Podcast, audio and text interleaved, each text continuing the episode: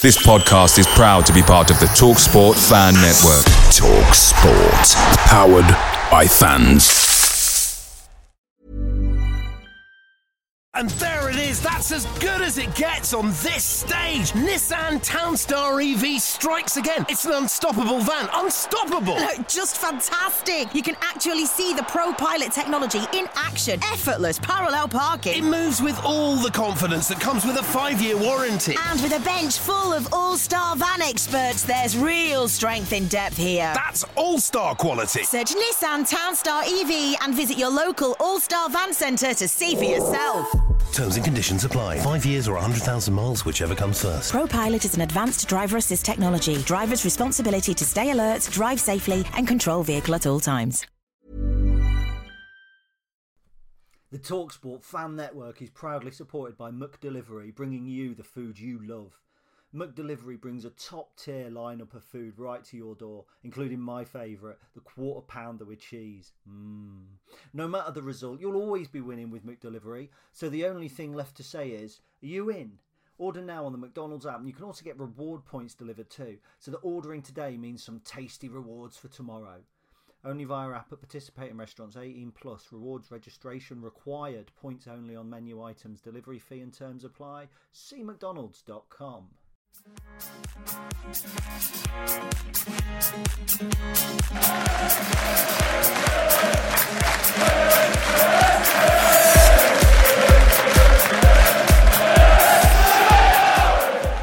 Hello everybody and welcome to another episode of the Stacey West podcast. I'm Ben and Gary's with me as always. How are we doing, my good man?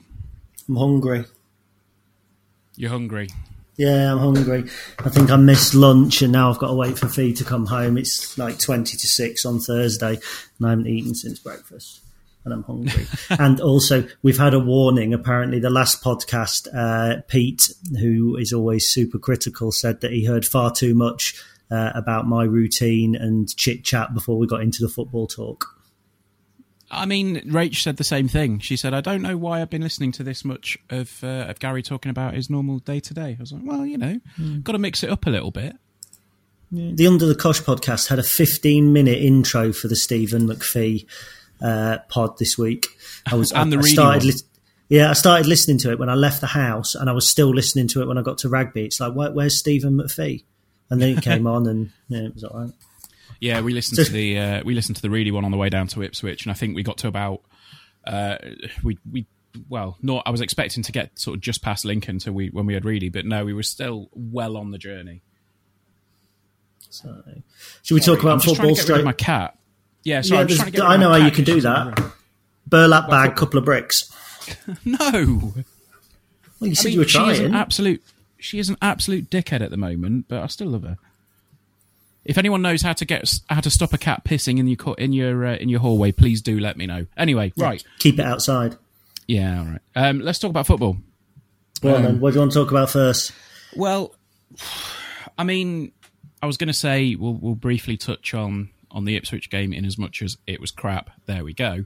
And then that was also a couple of weeks ago as well, wasn't it? Yeah, we'll talk about Portsmouth, shall we, instead? Yeah, I mean, it was last week. It was Saturday. Of course it was. We've not been off the air for that long. No. Portsmouth. I mean, I say Ipswich was crap. That was equally so, wasn't it? It was just it was just poor all round, really, wasn't it? Yeah. Well, Portsmouth are we talking about now? Yes, yeah. Yeah, okay, good. Yeah, well, I nearly fell asleep until 49 minutes, but I felt that neither team were going to score. Genuinely didn't. I don't think either team would have scored from open play. I think defences were on top. They were organised. Our defence, although people kind of complain and say we look shaky and we're misplacing passes, when teams are coming at us, I don't think our defence looks like we're going to let in a whole load of goals. And I just thought it's got 0-0 all over it unless somebody does something stupid. And as I thought that, I had one of those big light bulbs appear above my head.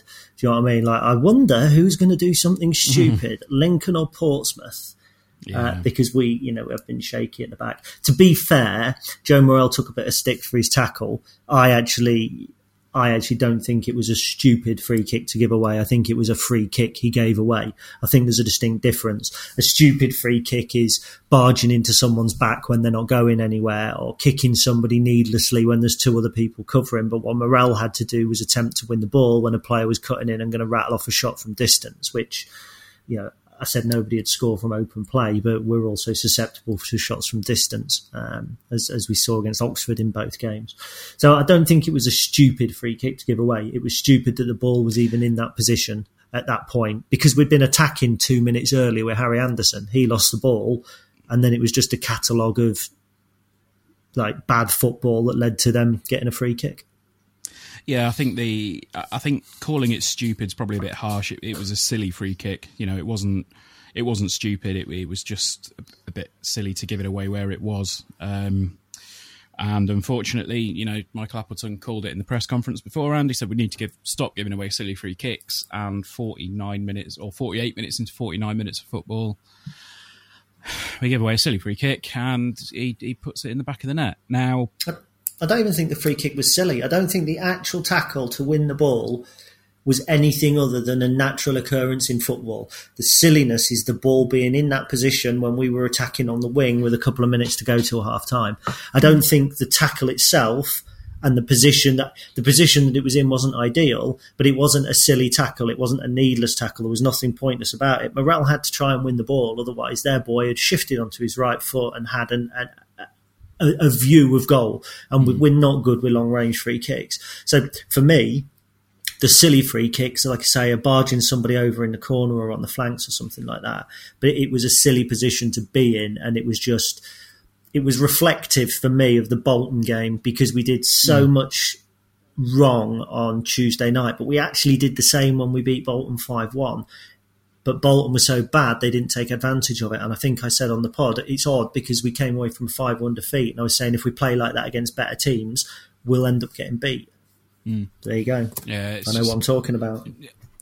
I mean, that's the thing. Portsmouth were, you know, they were a decent side. They're going to be up there at the end of the season. And I think coming away from these two games and seeing a lot of people complaining and saying, oh, that was crap. Oh, he doesn't know what he's doing and all that, you know, all of the negative stuff that's coming out of it. You just sit back and you go, hang on a minute, these are two big clubs in our league. They're going to have big budgets. They're trying to get back into the Championship. It's taking a narrow defeat away at Ipswich, and a defeat that, you know, with a little bit more guile about us, I think we could have got a result from that. I think that's not a bad display at all. You know, we remember...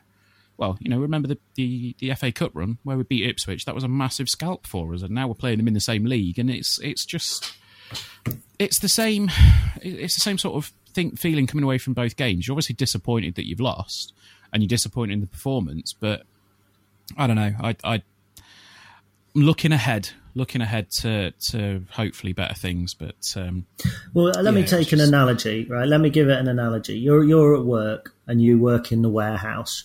And you go out for a drink, or you get called up and you go to a meeting with a middle manager, okay? And then within 2 years, you've managed to work your way up through the warehouse, through the office, so that you're on the same level as that middle manager, okay? You can't sit in your office and constantly have the warehouse mentality and look around and go, wow, look where I've come from. You have to start being the middle manager. Mm. So I think that's the situation. At some point, it's great to look back at where we've been. And like, I'm not critical. People who listen to the pod and who read the blog, they know that I look favourably on Lincoln City all the time. But we can't keep having this, you know, 3 years ago, you know, we were non-league and we were playing Ipswich, which we're not now. We are where we are now. And those 3 years were put to bed the second that the two managers walked out the door. That was when we could stop it, because that was when we stopped being that Lincoln City and we became Michael Appleton's Lincoln City. So when Danny and Nicky came in, they took over a National League side. So then we can keep looking at it because it's all part of the one journey. But that journey ends when they go and a new journey starts, and the manager comes in taking over a League One club. He doesn't come in taking over a National League club that's been promoted 2 years in, or 2 years out of three, not in his mind. Mm. So I think, but to take your point is valid if you apply it to the fact that we've gone to the team who were top of the table and we matched them. You know, we did match them. I can't even remember how they scored their goal now. silly free kick. Of course it was. Yeah, that's the thing. I was going to say, when you're talking about silly free kicks, you look at the one that was given away on Saturday. 100%. Yeah. 100%. Yeah, it was really silly. And, it's the same with Portsmouth. I mean, I put a tweet out that's got quite a lot of likes and stuff on it about the Portsmouth fans. And it's, we've got to come to expect that. We're not going to get it every week because we're still in a league with Shrewsbury and Southend and Fleetwood and teams like that. But, there are always going to be big teams in this division. Whichever three go up this season, let's say Peterborough, Sunderland and Portsmouth go up, we'd still have Ipswich. Mm. We'd still have Doncaster. We'd still have Rotherham. They're big clubs. Three are going to come down as well. I don't know who's down there. Let's, Huddersfield maybe. So do you know what I mean? So, this is the level we're at now. And... yeah, I think it was disappointing because we came away on Tuesday night knowing that we hadn't. I'll jump forward to Portsmouth a little bit because we were talking about Portsmouth. We came away thinking, we haven't played well in that. We've been below par. We've not really created anything, and we've actually lost 2-0 to a team with a striker who cost 1.5 million, who are on a 6-game winning run, who didn't really look like beating us. We beat ourselves again. It's the same as we did against Sunderland. When Tom Hopper squares for John Jules and he puts it up and over the boxes, that could be 1-1. At 1-1, they've got to come out, and you think maybe we take something from the game. You would hope in 6 weeks' time, Hopper and John Jules have got the sort of understanding whereby you think that we're going to score more or less every time we go forward. But let's face it, that wasn't the case. The two of them, they didn't look like they'd never met. They looked like they'd never really played football before for me. But.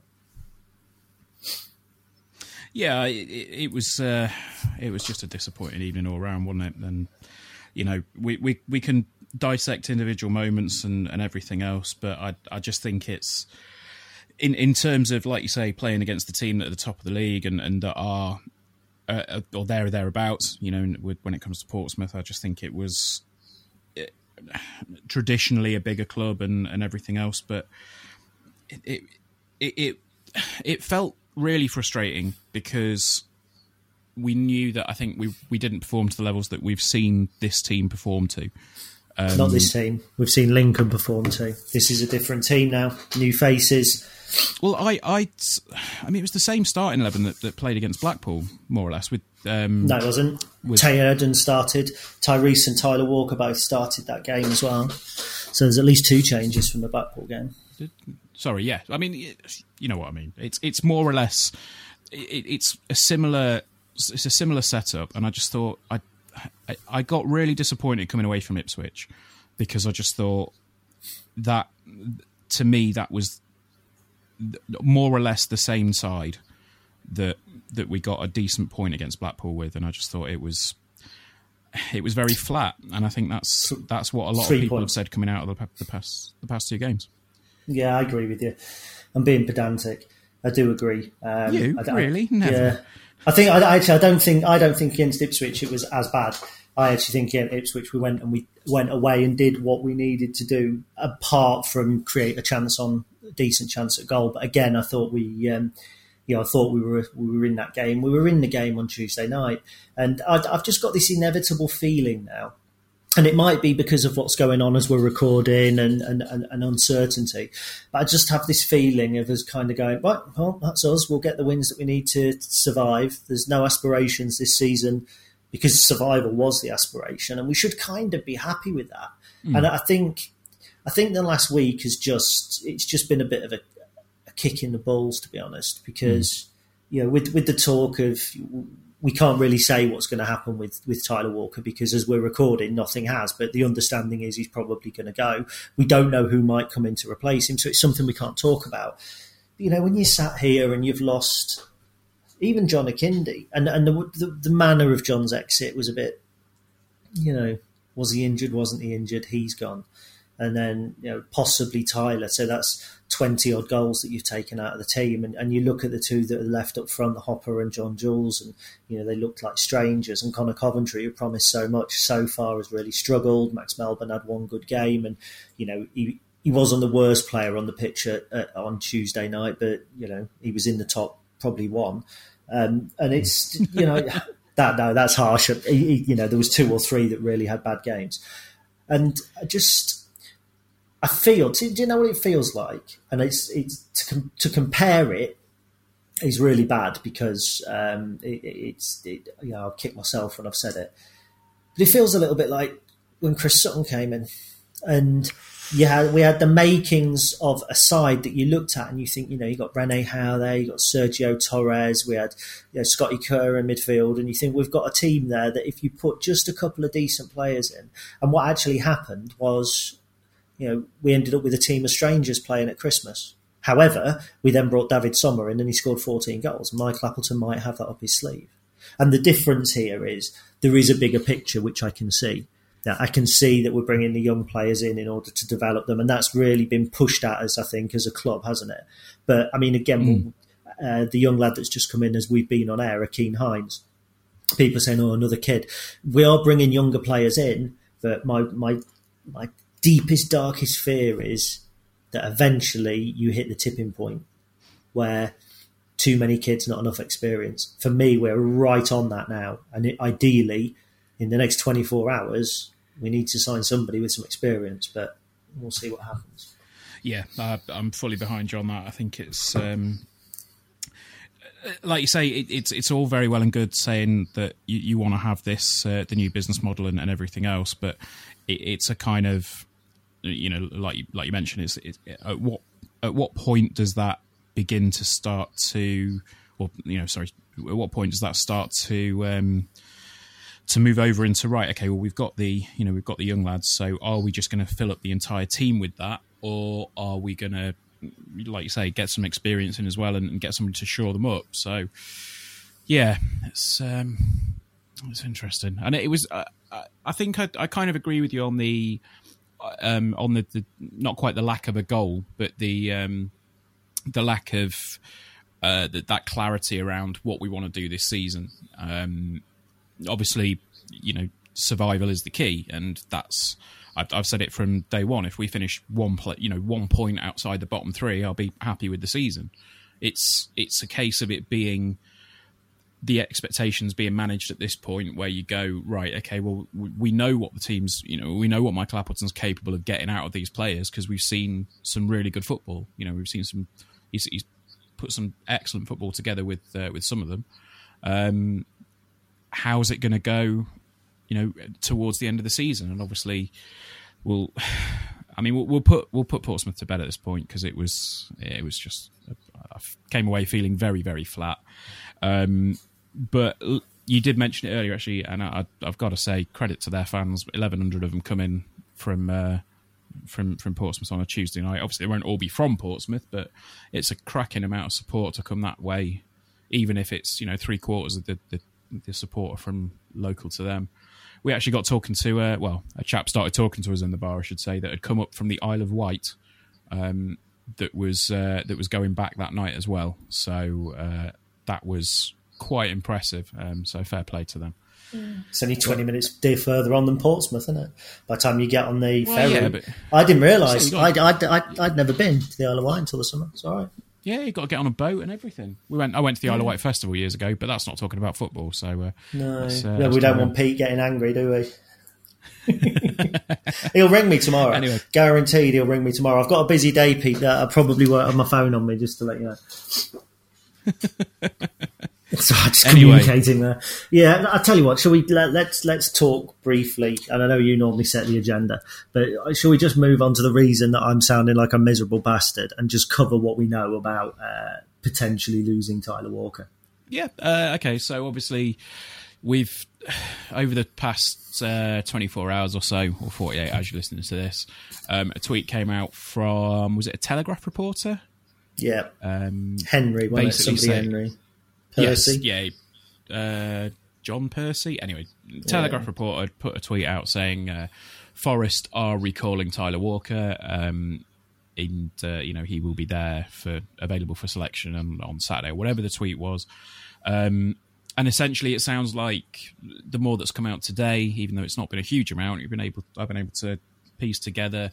It sounds like Walker's going back there to essentially bolster their front line before before the end of the season. So well, it's looking more and more like Forest are going for automatic promotion at this point, isn't it? And they want as many options as they possibly can to get goals in the hunt to get back in the Premier League. So yeah, fuck Forest. So I've just been having a look, and Sabri Lamouchi has basically said he's had Tyler Walker back at Forest today. But quite crucially, he has sung his praises and then said if he can come back. So it sounds like there's negotiations going on at the moment. Now, my understanding, and for what it's worth, because I feel a bit of a muck, but my understanding was at one point that there was no recall option. That was something that that I was told that I had no reason to disbelieve. And then I think the recall option now is that it has to be at the satisfaction of all three parties, which is Forest, us and Tyler Walker. Now, you would imagine that Tyler will want to go back to Nottingham Forest if he thinks he's going to get a game. They obviously want him. Even though I'm really miserable about it, and I've been a little bit, I've seen my arse this last day or two and kind of let my bottom lip go. Not in crying, in being Mardy. I don't cry at football. You know, it's kind of got, it sounds like it's got to work for us. And my gut feeling is that, you know, Michael Appleton will be on the lookout now for a player. And now the thing is, you wouldn't expect him to buy one because we've bought Tom Hopper. And is there going to be anybody out there in the loan market who can adequately come in and do the job? Or is Tyrese John Jules going to be the main man? Michael Horton tweeted out last night that his understanding was that Michael Appleton wanted to end the transfer window with Tom Hopper and Tyrese John Jules up front, and anyone else that he kept was that's damage limitation, I think, genuinely, because I don't think any football manager at all would openly admit when he's got a 16-goal striker that, you know, oh, well, if we keep him, it'll be a bonus, but these are the two that I want. You know, the guy who started 2 professional games and the other guy who, you know, scored 3 goals this season and he's looking a little bit ring rusty, if I'm honest. Yeah, I mean, let's be fair to Tom. Yeah, I was going to say let's just be fair to Tom. That's just me being, you know, it's not comparing apples for apples, is it? Because it's Tyler Walker and the Tom Hopper are completely different players at different stages. Tom's played 1 game for us, and I'm falling into the banter trap there, aren't I? Of going, oh, he's crap. Yes. Yeah, I am. Yeah. And you know, I don't want to be that guy, so I'll shut up now. Well, I think the key thing about the whole thing with Walker is obviously this the discussion about, you know, is there a substantial fee that will need to be paid by Forest in order to take him back now. Everybody in the Dogs saying that that's the case. So Lincolnshire Live have said that, you know, we have it in our understanding that there is a clause in the contract that basically is not a straight recall clause.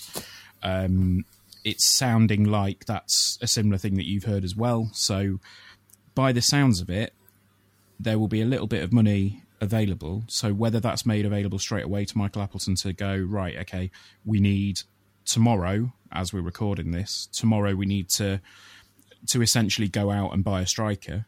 Not that I'm suggesting that it's going to be a panic buy, which I have to say, you know, Andy knows that I love him and he knows that he's, you know, we'll always have a good discussion about stuff, but suggesting that John Akinde was a panic buy earlier in the week is something that genuinely made me laugh at the time. 2 things. Anyway, can I pick up on 2 things there? First of all, when any media say it's our understanding that, just to break that down for people, that basically means somebody who knows that for fact has told us, but we can't say that somebody's told us. That's normally what our understanding is. So if somebody says it's our understanding, they've been told it. And most likely by a manager or something. I used to use it. If Danny would ring me and say anything, or if it would always be my understanding is this or that. But it would only be the sort of stuff that you are allowed to put out there. And secondly, regarding John Akinde being a panic buy, interesting, because I don't think that he was our first choice that summer. Or rather, it's my understanding that he wasn't our first choice that summer. It's my understanding that we'd got Tyler Walker signed, sealed and delivered for a set figure. And I mean, this was common knowledge at the time anyway. And then another club, Mansfield, came in and basically threw silly money at him. Large, bonuses or whatever. I don't know how it entirely worked. And that's my understanding of the situation. So we then looked for another striker, and John Akinde was one of them. Panic buy, no. First choice, no. Yeah, that's again, that's how I understood it at the time as well. But it's not to say that he was a panic buy by any stretch. But either way, yeah. It's like we've said, it's looking more and more likely that Walker's going to go. It's shit, in short. Apologies for starting to open the sweary gates a little bit, but the way that the loan market works, if you don't have a traditional recall clause, if you like, it seems like it's very poorly designed in terms of the loanee, the loanee club. I don't know what the ins and outs of the deal are, but I would imagine that there would be significant contribution to wages from us, if not completely paying his wages.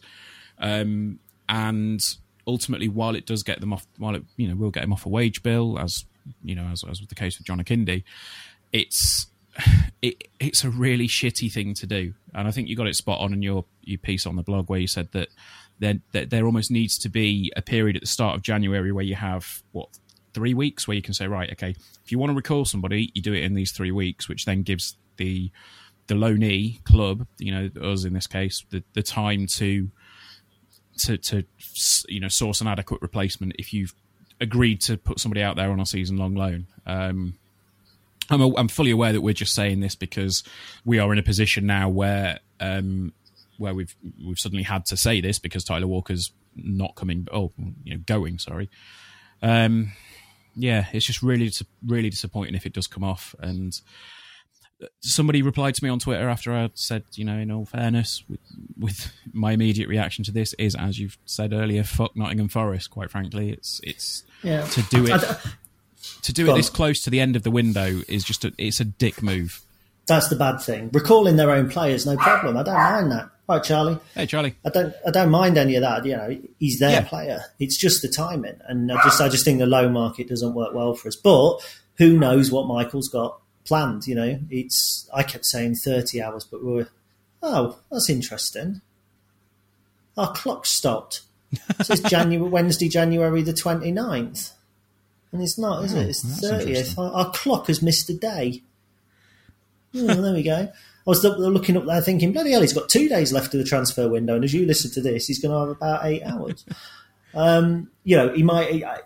He could well have something up his sleeve. I just think that, there's a strong distrust of lots of change. And, it's not just a lot of change from last season. It's a lot of change from the beginning of this season as well.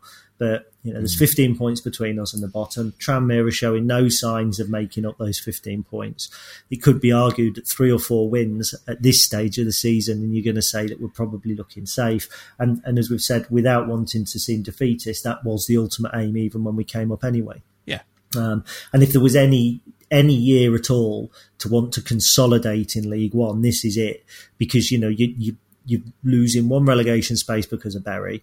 Bolton were virtually relegated before the season started. I thought they might stay up, but they've not shown the form that's needed. Southend have been so woeful that, in years gone by, in every year gone by, Southend would be bottom and we'd be looking at a collection of clubs above them. And right now, last season, I think the team that were in 10th going into March were still only 4 points or 6 points off the relegation places. So... Mm.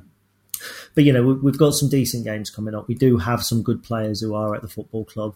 I think it's easy to become disillusioned during the transfer window. Yeah. And the speculation just does matter. It's sounding like we're getting very doom and gloomy about it, but it's not. I mean, it's really not the case. We've had. I think your assessment in the blog about the transfer window not really being a success is probably. obviously hinging on Walker, you know, is probably accurate. But hinging on incomings as well. Yes, yeah, but I think I don't know. I just think in terms of the club at the minute, we're. I still think we're in a good spot. You know, we're in a position where we're able to build. We've got a manager that knows what he's doing, and we've got a board that know what they're doing as well. So, yeah, should we briefly touch on the accounts situation, or do we want to not have that discussion? No, again, we're a Lincoln City podcast. We wouldn't be doing ourselves justice if we didn't. I've kind of had a look through the accounts, and obviously I have a good understanding of them because they are the sort of issue that we discuss on the supporters board. In advance, we have an idea of what's coming. Let's say. So I don't, 2.2 million losses on the face of it. Is incredibly concerning. But I think it's, people, I've seen some people say, well, Gary, you criticised Forest Green when they were posting 2 million losses year on year. Yes, I did. Because if Dale Vince goes, Forest Green go, they're not a sustainable football club. And we're in this period of transition. It's what we've just talked about with the transfer window, and we've got the doom and gloom over it. We're in a period of transition right now. So we are looking to move towards a model of bringing in younger players and selling them on, which is exactly what we do in this transfer window. And those losses have been incurred in getting to the level that we're at now. When you get to the level we are at now, you get to attract a higher level of young player into the club. Mm-hmm. Tayo Edun, for instance, would not have been our player if we'd been in League Two, no doubt. And, there's high hopes for him.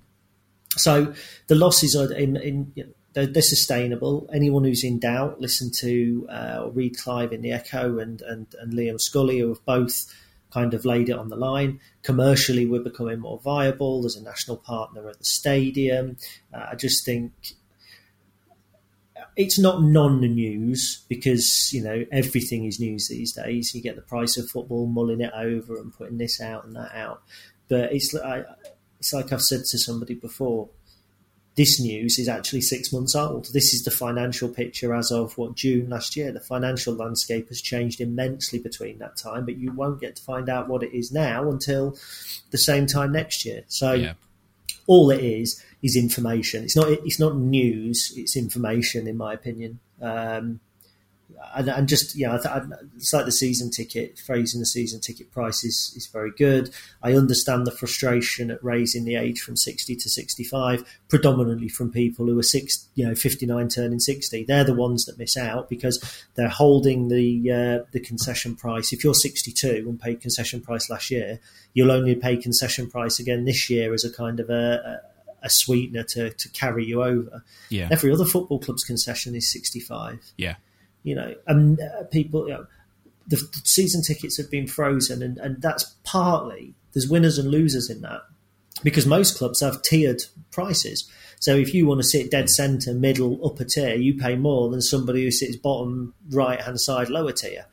But the club can't, they can't broach that. They can't start saying, right, that seat that you've sat in that's been costing you £379 season ticket, because it's a good seat, it's £479 now. But if you want to move down to the cheaper seats, well, that might be an option. But if those people renew, that's not even going to be an option either. It's just that's a logistical nightmare. And the changes that Liam makes on a commercial level, or Liam and the board make on a commercial level, in my opinion, and it's easy, people can call me a sycophant, I don't care. But when you have them explained to you rationally and you have the time to look at them, 95% of the time I think that those decisions are taken with both the fans in mind and the commercial ability of the football club in mind. And there is honestly a real fan focus still at that level. If we want to be bringing players to the football club who are going to severely affect our future, we've got to be more commercially viable. And the 2.2 million losses posted last June or whenever it was are testament purely to that. Yeah, it's. I think the interesting thing for me in this is we've obviously you've touched on the season ticket renewals there, and I think in terms of that, Last year, I was quite critical about it because it felt to me like they were going, okay, cool, right, we're going to spring this on you now. And I think you had about a week till they went on sale, and then you had another 2 weeks to find, to stump the money up for the ticket. I might be misremembering the exact timings, but I know it wasn't a long period of time. But this time around, they've said, right, okay, you've got a month now, so they're going on sale next month, and this is a case of, right, well, you can... I think you've got 2 weeks now to put your renewal in. In terms of that, I think that's it's a good move. We knew it was coming as well. They said this is going to be a model that we're going to stick to going forward. So we knew that there was going to be a renewal coming around this sort of time, and they've put it up. And like you say, freezing the ticket prices is good. I think £350 for League One football. I don't think that's too bad. I mean, I know I had a discussion in my office today about football season ticket prices because someone was interested in the 2-for-1 Burton Road Chippy offer on match days, and I said to him, well, yeah, I get that from a season ticket. So, well, how much is a season ticket? Well, it's £350, and they were like, well, that seems a lot. And the only thing was, you then look at the cheapest season tickets for certain clubs in the Premier League, and Arsenal's is what I think the cheapest season ticket you can get at Arsenal's like £890 or something ridiculous like that. But that's another discussion for another day.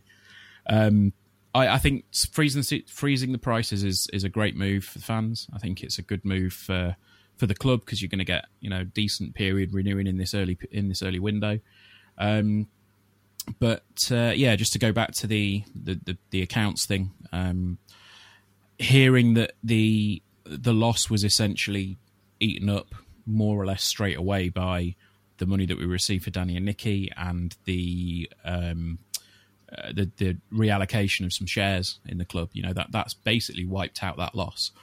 And I think the thing that a lot of people aren't gonna look at in this is, yes, there's been a loss of 2.2 million, but is that then does that then become debt? Does that then become bad debt that the club have got? Is it going to be debt, or is it a case of, right, well, they can absorb that loss?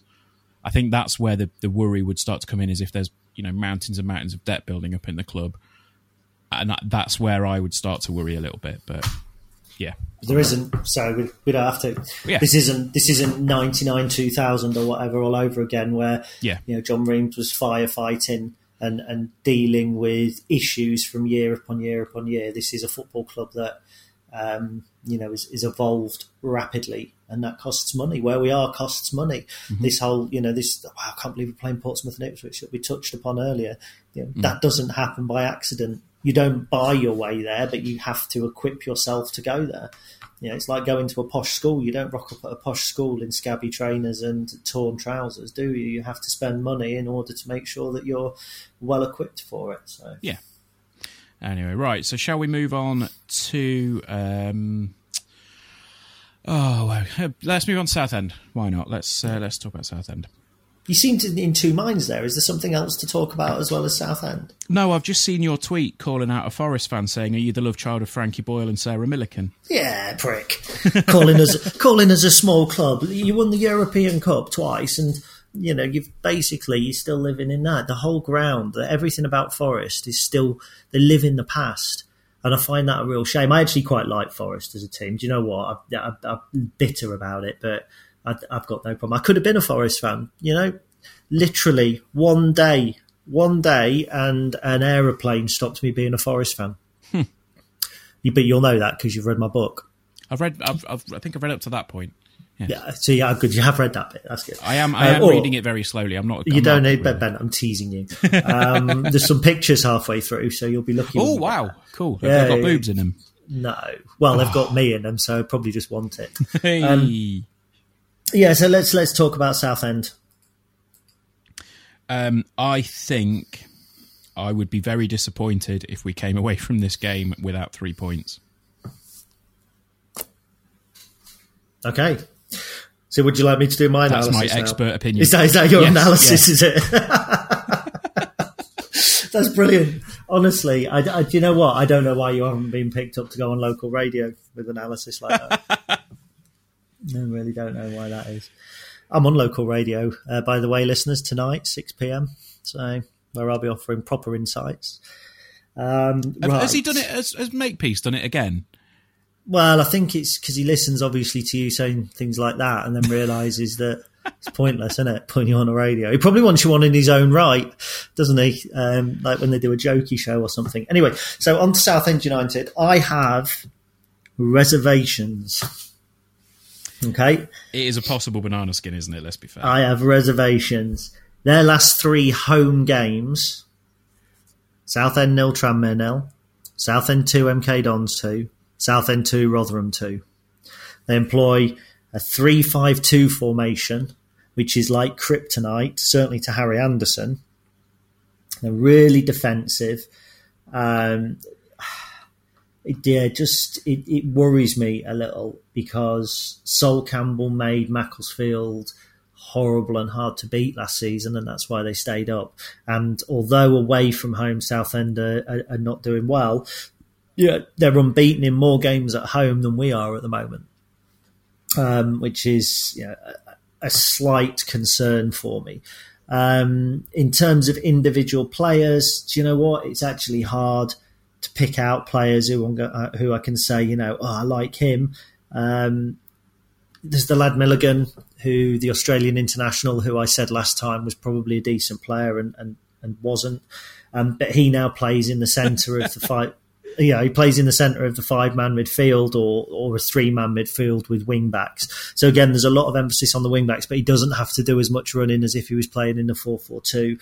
So he's going to mop up and he's going to be key. And in the last game, they played Mantom and Jason Demetriou in the midfield as well. Three-man midfield. And I've just got a bell going off in my head. It might be flashbacks to Tuesday night and that cowbell, or it might be, hang on, we got overrun in midfield against Portsmouth, we got overrun in midfield against Ipswich, and there's another three-man midfield coming. Much will depend on their wing-backs. McLaughlin and, here we go again, Bromono, maybe. They're not two players that, again, have jumped out at me and said, we're top players at this level. But it's Southend and they're struggling like hell, so they're not going to be top players at this level. But if they're effective enough, it's going to be interesting. Obviously, they've been starting their last home game. They started up front with Tom Hopper and Humphreys. That certainly isn't going to be the case this weekend. I know football changes quickly, but it ain't going to change that quickly. So they'll probably, obviously, they'll have. Charlie Kelman will come in, who's the young lad, who, again, I quite rate young Kelman, actually. So, but they've actually been on a decent run, because they also beat Accrington, didn't they, 2-1, which was their first home win of the season. So, yeah, I'm concerned. They're actually unbeaten in 4 at home. I'm just a little bit concerned. I wasn't until you said all that, and now I'm really nervous. Yeah, I mean, if you want to put some positive context on it, we can talk about XG, Jack Mulhall, look away now.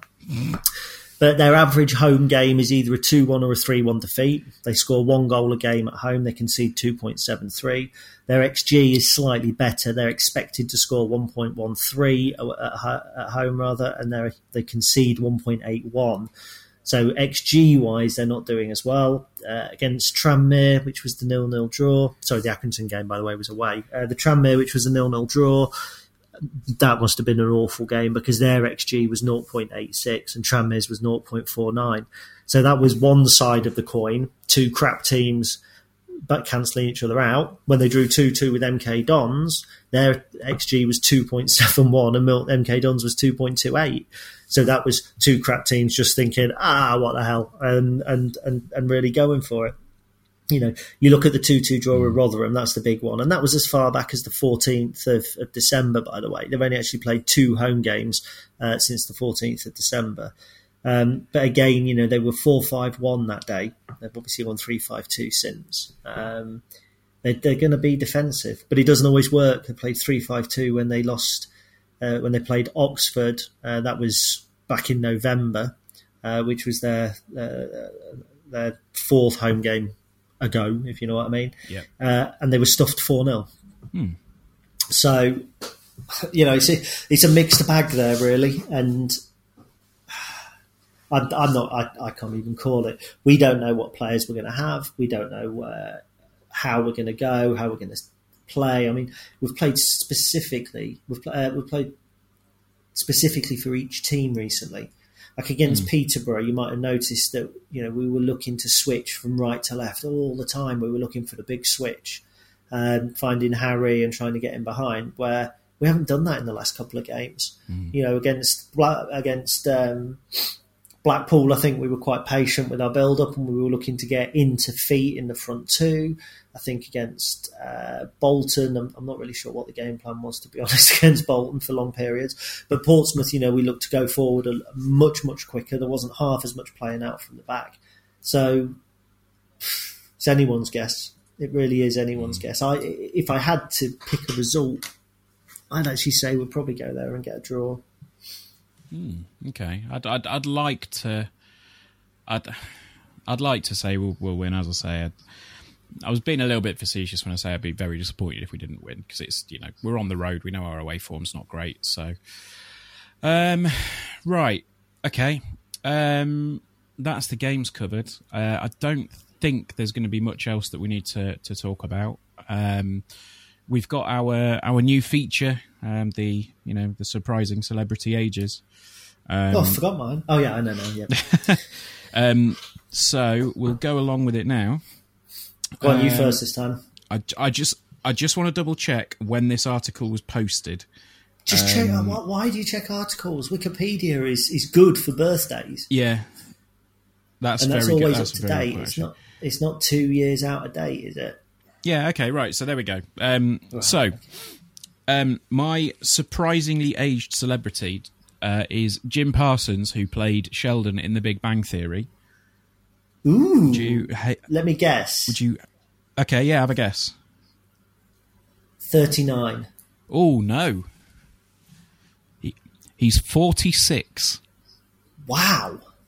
Actually, that is a real surprise. I'm quite shocked at that, because I said 39 trying to kind of think ahead, think older than he might be. So, wow. Okay, and mine might not be that surprising, but you only reminded me as we were going on air that's fair. To actually do it. I prepare all silly things like Southend's formation and form and players. And you come at it going, well, I'll be disappointed if we don't win. Guess how old Sheldon is. So... you're such an arsehole. Yeah, but I'm telling the truth. My surprisingly aged celebrity, which isn't going to be as good as Sheldon, is Anthony Kiedis from the Red Hot Chili Peppers. Oh, Christ. He must nearly be 60 by now. He is. He's 57. Oh. Because bloody... I've read his autobiography, actually. That's an eye-opener. It's... he's... His dad got him a prostitute for his 13th birthday. I know, yeah, he's lived his life, hasn't he? Pictures of him with all drugs on the table and stuff like that. Amazingly, he's actually only 5 years younger than Shane McGowan. Wow. And they're two people who basically should have their bodies donated to medical science afterwards to figure out how the hell they're still alive. Yeah, those two and Keith Richards. Yeah. It's going to be Keith and the Cockroaches. But anyway, that's going to do us. Is there anything that we need to plug? No, I don't think so. I'm trying to think. No. Nothing I really need to plug apart. No, can't think of anything. No, okay. The charity gaming thing's going up next week, so I'll plug that then. But I just wanted to say as well. Obviously, you know, tweeted out on Monday about not doing the weekend pod after the Ipswich game, and that I was in a bit of a shitty place because this week's always a bad one. I just want to say thank you to everybody for the response. It wasn't put out there to try and get people to say, say nice things about Ben. It's like, I just genuinely wanted to say, look, there isn't a podcast for this reason, and I don't want to hide behind anything and say anything else. But it was more than slightly overwhelming, if I'm brutally honest with you. Everybody was extremely pleasant, and I had people from the club messaging me directly, and lots of DMs on Twitter and a couple of texts as well. So it's a difficult week. I obviously mentioned it on the podcast this time last year as well, but honestly just thank you. It really did mean a lot. And if you're going out drinking this week, please do raise a glass to my old man, because he's very, very sadly missed. But on that rather somber note, we will see you next week, I guess. All right. We'll cheers, see you later. Bye. Bye.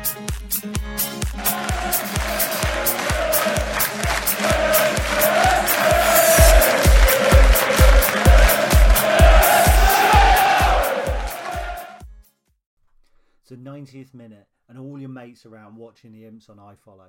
You've got your McNugget share boxes on the go. Your mates already got booked for double dipping, but then you steal the last nugget, snatching all 3 points. Perfect. Order McDelivery now on the McDonald's app. You in. At participating restaurants, 18 plus, serving times, delivery fee and terms apply. See mcdonalds.com. And there it is, that's as good as it gets on this stage. Nissan Townstar EV strikes again. It's an unstoppable van, unstoppable. Look, just fantastic. You can actually see the ProPilot technology in action. Effortless parallel parking. It moves with all the confidence that comes with a 5-year warranty. And with a bench full of all-star van experts, there's real strength in depth here. That's all-star quality. Search Nissan Townstar EV and visit your local all-star van centre to see for yourself. Terms and conditions apply. 5 years or 100,000 miles, whichever comes first. ProPilot is an advanced driver assist technology. Driver's responsibility to stay alert, drive safely, and control vehicle at all times. This podcast is proud to be part of the TalkSport Fan Network. TalkSport. Powered by fans.